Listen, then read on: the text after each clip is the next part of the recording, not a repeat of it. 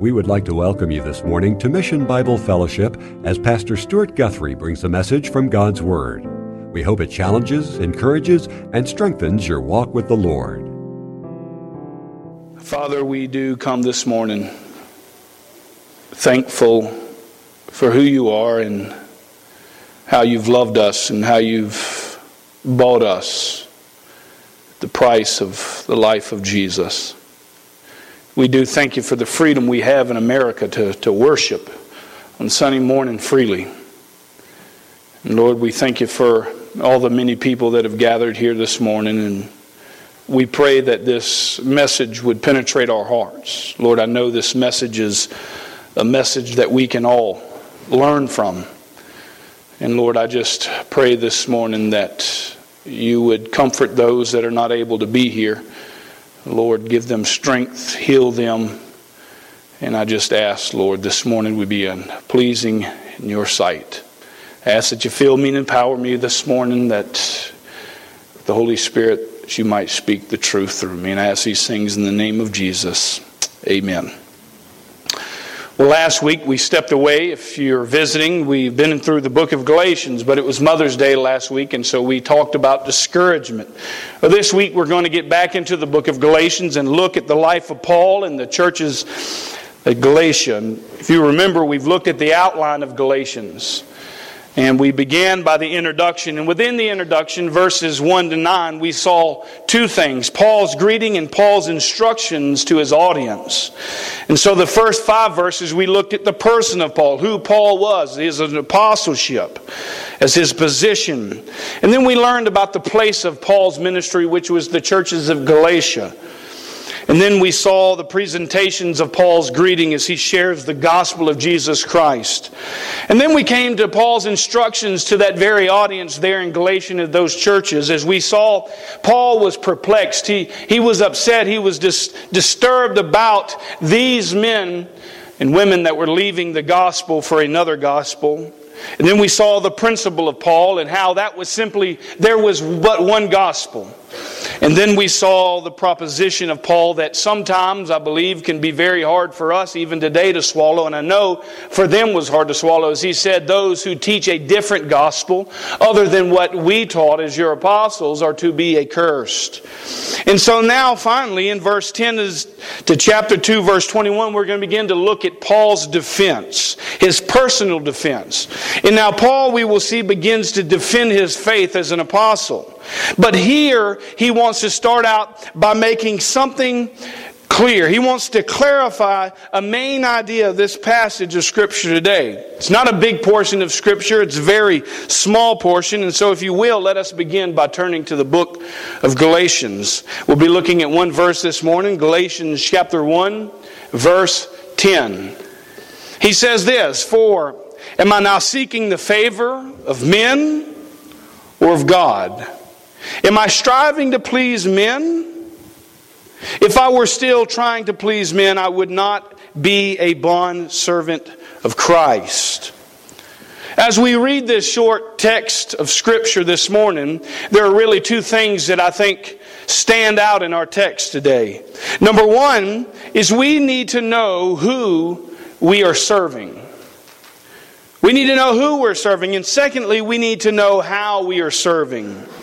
Really, you can narrow those down uh, in our humanity three different kinds of people that exist within our world today.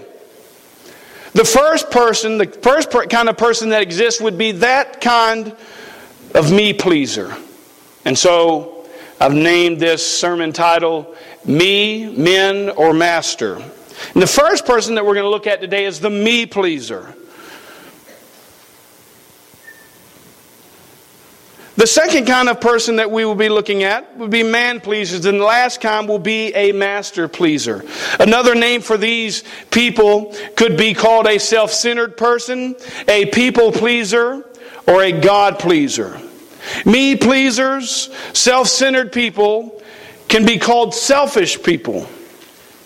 And they are really all about themselves. I, I, think we can all struggle with this at some point in our lives. We can all have a desire to, to be about ourselves in life. And there's really no room for others and their thoughts and their ideas. And the definition here of selfishness is simply placing concern with oneself or one's own interest above the well being or interest of others.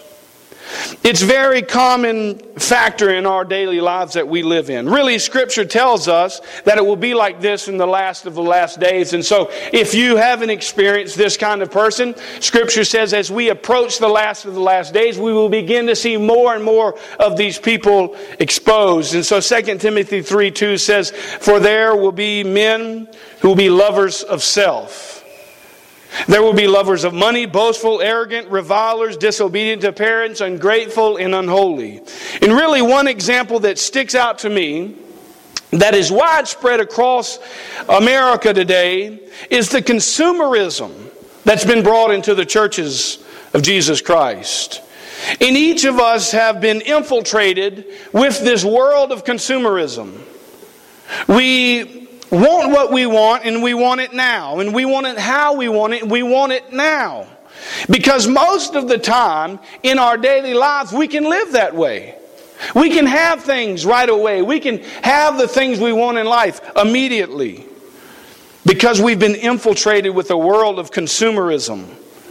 We can get a faster internet. We can get cell phones. We can get what we want off of those cell phones, and now we can even talk to our cell phones. You know, many times I talk to my cell phone asking it silly questions just to hear the response that it gives me, and it actually is pretty smart. And now I don't even have to think, I just ask my phone a question and it gives me the answer. We live in a time and in a world of consumerism. And I think C.S. Lewis had it right when he said this At this very moment, you or I are either committing selfishness or about to commit selfishness or are repenting of it. It is consistent in our lives, selfishness. If you haven't been selfish this week, give it a few days. Maybe you'll come across a time in which you will experience that. We all struggle with selfishness. If we think we're above it, we're fooling ourselves. We live in a time in which we want things to be just the way we want them. And so we buy jeans that fit just right, that look right, that fit the style in which we want to portray. We buy pens that fit us. You know, I carry a pen. And, and I don't know about you, but I'm pretty particular about my pen. I don't want a pen that's too big. I, I, I want a pen that's perfect. I want the right fine point, you know, like 0.8 on the, on the pen. And so, you know what kind of pen you like this morning. But we are in a life of consumerism. We choose stores that fit us. They have everything that we want. We listen to a certain type of music that fits us. We live in a world that can be all about ourselves. They make it that way so that they can sell us on things and make us happy. But many times, this consumerism leaks within the church of Christ. And we are then challenged with consumer expectations. So the church then all of a sudden feels like it has to please everybody within the congregation. And so churches and leaders and pastors struggle with this consumerism that's leaking to the church. And it's all rooted really in selfishness. Well, I only have a 10 minute attention span, Pastor, and so I really want you to give me a 20 minute message. I, I want a seat that fits comfortable under my bottom so I can be comfortable as I sit. There must be the right kind of cream in our coffee. Don't talk about things that, that make me uncomfortable. Really, I, I don't want to hear those things. Give me something that, that's going to, to make me feel good. Not things that are going to call me to repentance. I only want contemporary music, Pastor. I don't want hymns. And then the other side says, Well, I only want hymns. I really don't want contemporary music. That's my kind of thing, and, and that's what I want. That's what make, I'm comfortable with. And in some churches, not ours, we, we, they struggle with we want lasers and we want smokes and, and we want all of these beautiful graphics that grab the attention of people and draw them into the churches. And really and truly, if we're going to be honest, there's nothing wrong with those things, are there? I, don't know about you, but I enjoy sitting in a nice, comfortable seat. I don't know about you, but I enjoy the type of music that I like. I enjoy having PowerPoint presentation and a few graphics here and there. I like having a certain creamer in my coffee, which I don't drink anymore. But when I did drink coffee, it was Coffee Mate Original. And so when the church didn't have it, I went and bought it and brought it to my office. The reality is, uh, all of those things aren't bad. It's the question of the heart. It's the question of the heart. All of these things can become acts of selfishness. And we can all be that way at sometimes within our life. It's how our world runs. You know, if, if Delta delays me, guess what? Next year I'm going to fly U.S. Air. Like it's going to be any different. They're all late. They're never on time. None of them. Sometimes, there you go. We got an airplane man back there used to work for one of these companies, and he's, you know, taking sides with them and all, you know. all of these things are acts of selfishness. If the music isn't just what we want, we'll go to another worship service. If I don't like the preaching of this certain pastor, Uh, I'll go find one that fits me.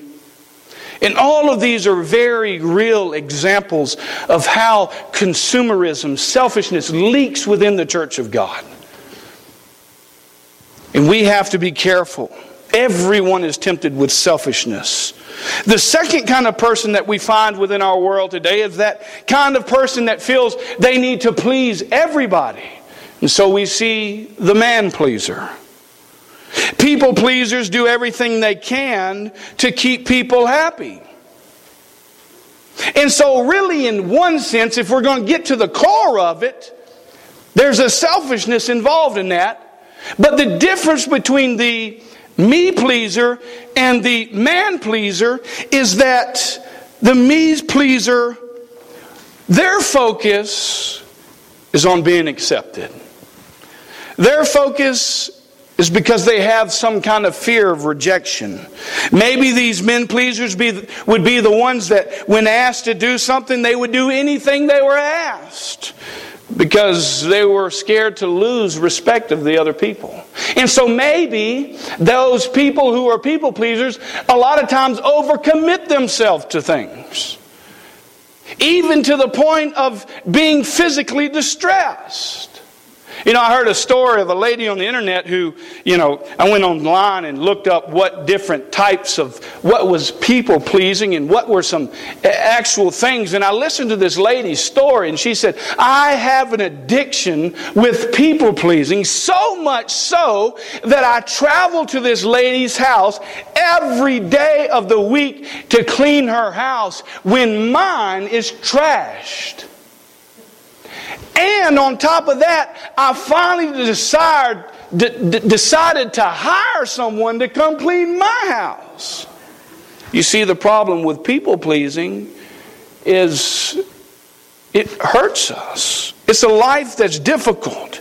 Living a life trying to please everyone can be a stressful filled life to live, and really it's an unattainable goal, an unrealistic expectation. If we tried to please everybody, we would never get anything done. And so living life trying to be that way is not realistic. I like what Michael Youssef said in his commentary on the book of Galatians because it really makes a lot of sense. He said this He said, People pleasers are easily offended. They don't take constructive criticism well because any criticism feels like rejection to them. And so, if we were to approach a, a person that was a man pleaser, a people pleaser, and we said something to the, to the effect of something like this, this may be a better way of doing this, they would not hear that. They would hear something else, something like this. Well, I don't like the way that you did it, and I reject you.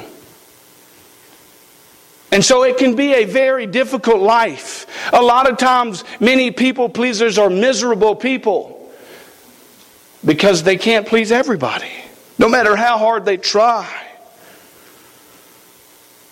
They often get offended, they get hurt, and many times they stop serving, and many times they walk away from the church. Because if you haven't experienced life in church, let me tell you, everyone has another way to do it. And you know what? That's not a bad thing. Because every single one of you have a brain that God created you specifically for a purpose. And you know what? Your ideas are really good. They're really good. And that's just the body of Christ, filled with people who are created to think creatively outside of the box. And there are many ways to do things. The third type of person that exists in the world is the master pleaser. Now, let me clarify real quick because as I said that, I thought about it. There's only one master. When I say master, I mean Jesus Christ. I mean God, Jehovah, Yahweh. Because many people in our culture, their master is, this, is the devil. And that's not what I'm referring to. The third type of person that exists in the world today is the one who serves the master, either the Lord or the devil.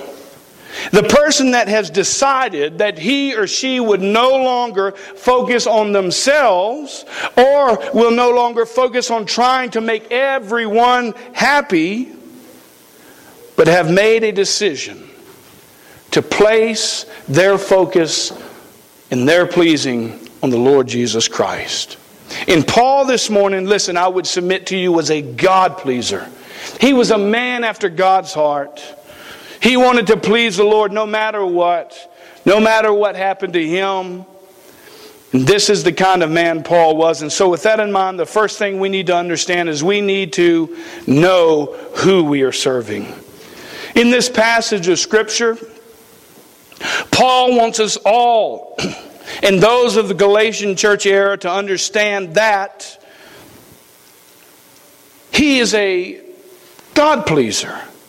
He's not about himself, he's not about man, but he's all about God. And so Paul starts here in the first part of Galatians chapter 1 verse 10 as he says, "For am I now seeking the favor of men or of God?" He starts out with a rhetorical question. He, he wasn't looking for an answer. He knew the answer to the question. Am I seeking the favor of men or of God? And really, man includes ourselves and so Paul could have said, Am I serving myself or am I serving others? This morning, I think it's important that we ask ourselves Are we seeking in our lives the favor of men or of God? Do we look to what man wants or do we look to what God wants? Paul here has begun the process of defending himself that he is seeking the favor of God. He says this listen, in light of the perplexity against you, men out there who are choosing to accept a different gospel for another so called good news, do you think that I'm seeking the favor of men because I admonished you pretty strong? Or do you think I'm seeking God? Do you believe that I'm telling you if there's anyone preaching to you another gospel that he is to be accursed. Do you think I'm trying to please man or God?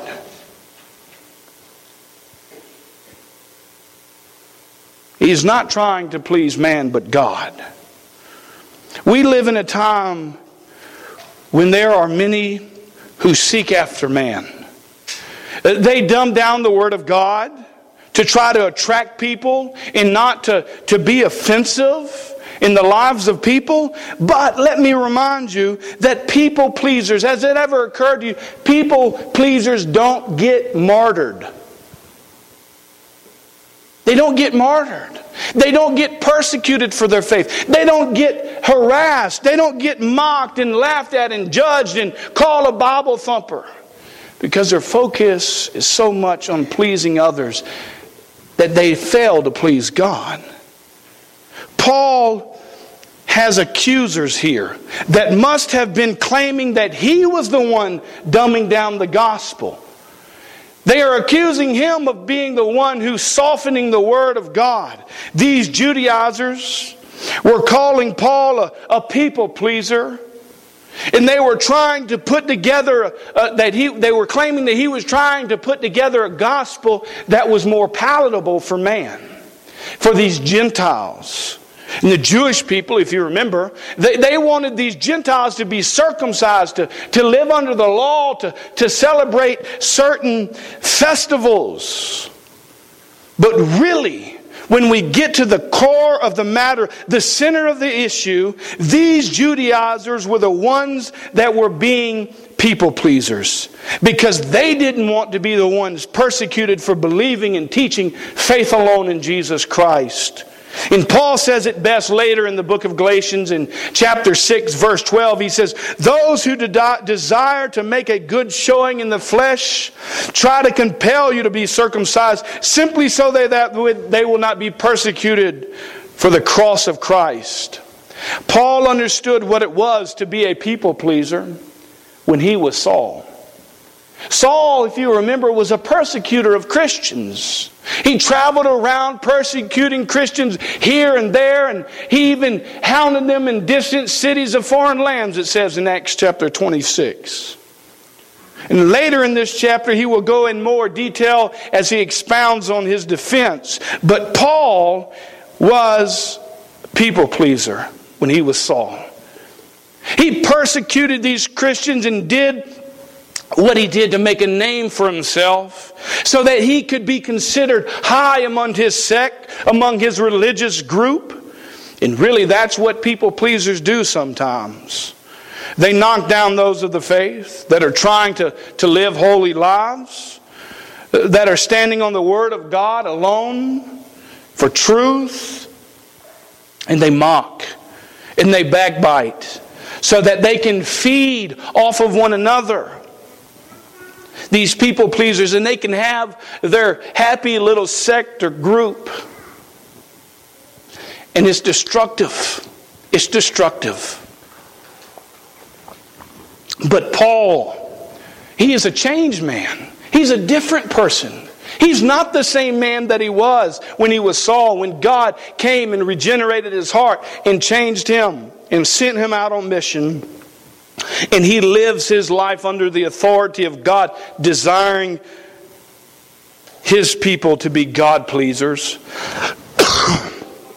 Paul says here in 1 Thessalonians 4, when he says this, finally, then, brethren, we request and exhort you in the Lord Jesus Christ as you received from us instruction as how you ought to walk and please God, just as you actually do walk that you excel still more. Paul understood many of his people lived their lives to please God, but he wanted to encourage them to do more, to still excel more. Paul was grateful that he was no longer a servant of man, but of God. And so again, we see another question, not about the favor, but about pleasing. And so we see in the second part of verse 10 it says, Or am I, ple- am I striving to please man? When you and I live our lives to please people, we fail in pleasing God. Now there are two things that I, uh, now there are, are things that I believe that we can please both man and God, right? I mean, that's, that's just logical. When we do things that God calls us to do, it can be pleasing to both man and pleasing to God. That's not what I'm talking about. Don't draw the wrong conclusion in which I'm saying that you can never please a brother and sister in Christ and still please God. That's not what I'm saying. I'm talking about something different that's selfish, that's inner, that's trying to please man and not God, stepping outside of the Word of God to make people happy and feel comfortable. That's what I'm talking about. When God says, love your neighbor, When you love your neighbor, I feel certain that your neighbor can, can be pleased, and so can God. When the word says consider others better than yourselves, that could be both pleasing to man and to God. But the key factor is that what we are doing, first and foremost, is directed by God through His Word. That's what Paul was doing. And that's unlike what these Judaizers were doing. They were stepping out outside of the scope of salvation by grace alone, by faith alone, and adding to it works. And Paul says, I have nothing to do with that. That's man pleasing. I'm going to please God and I'm going to preach the gospel, the death, the burial, and the resurrection of Jesus Christ, that Christ alone is our salvation. I'm sure that his message was not easy for those to take in Galatia. I mean, think about it. They had bought into a false gospel. They had bought into something that was fake, that was phony. And here, this apostle comes onto the scene and was saying, You're wrong, and the people who are teaching you are wrong, and they're to be accursed. But remember, Paul is being directed by God, just like we ought to be directed by God's Word. There are too many things out there for us to buy into this morning. There are too many things that, that we can get involved in that are not of God and that they're from man. But when we buy into what God says, listen, sometimes you will not be the most popular person. You won't be popular. They didn't martyr popular people. Oh, you were popular, but on the other end of the perspective, you were the one mocked and laughed at and judged and talked bad about. When we follow God, sometimes we're not popular among men. But like Paul, let us remember that we are out to please God through this journey that God has called us to, this race that He has laid before us. We are called to be God pleasers, not men pleasers. Man won't be there when you, as an individual, stands before the judgment seat of Christ, God will be there. And all of those people that we try to impress and to pretty up the gospel and try to decorate it to please them, and we do things that are not in the scope of Scripture, they won't be there. God will be. And we'll have to answer to God for what we've done. And so the second thing that we need to know is how we are serving. How is it that you are serving? Are we serving this morning a, a little of man and a little of God? Or are we serving uh, all of God and, and, or all of man? Galatians 1:10 the last part here section C says if I were still trying to please man I would not be a bondservant of Christ. I wouldn't be a bondservant of Christ. If you are living life this morning trying to please man, I to always make everyone happy, then you can't be a servant of God because you can't serve two masters. One person said it this way, and, and I thought it was appropriate. He says, The one who trims his sails to every breeze of opinion and bias cannot be a servant. As a doulos, as a servant of Christ, we must be willing, listen, to fully surrender our lives to Jesus Christ. And when we know that Scripture tells us something, we better stand on it, regardless of who likes it or doesn't like it, because that's our responsibility as servants of Christ, as douloses. And when we do that, we live our lives and give action to our master, which is the Lord Jesus Christ. This, this Greek word doulos is a slave. A bondservant was a slave. Now, many times in those days, there were slaves that had been given quite large responsibilities. They, they had control of many things, but this came about with great responsibility. But really, their lives those who had been given that responsibility were given 100% obedience to their master. They followed not people, but their masters. We were bought with the price. You know, many say salvation is free. It's a free gift. It is a free gift. But somebody paid the price, and it was Jesus Christ. He bought us with His blood. And if we're going to be a slave of Christ, then what must we do? We must die to ourselves and follow the Lord Jesus Christ. And that's what Paul is acting out right here as he begins to, to defend his apostleship. He's going back to what we talked about last week and he's saying, Listen, there's no way I can be trying to please man, or I would have not called you to the carpet. I wouldn't have pointed out that you are to curse all these people. But I am a God follower. And this is why I follow the Lord. Now, those were those slaves in that time, in that day, that, that tried to, to play the game.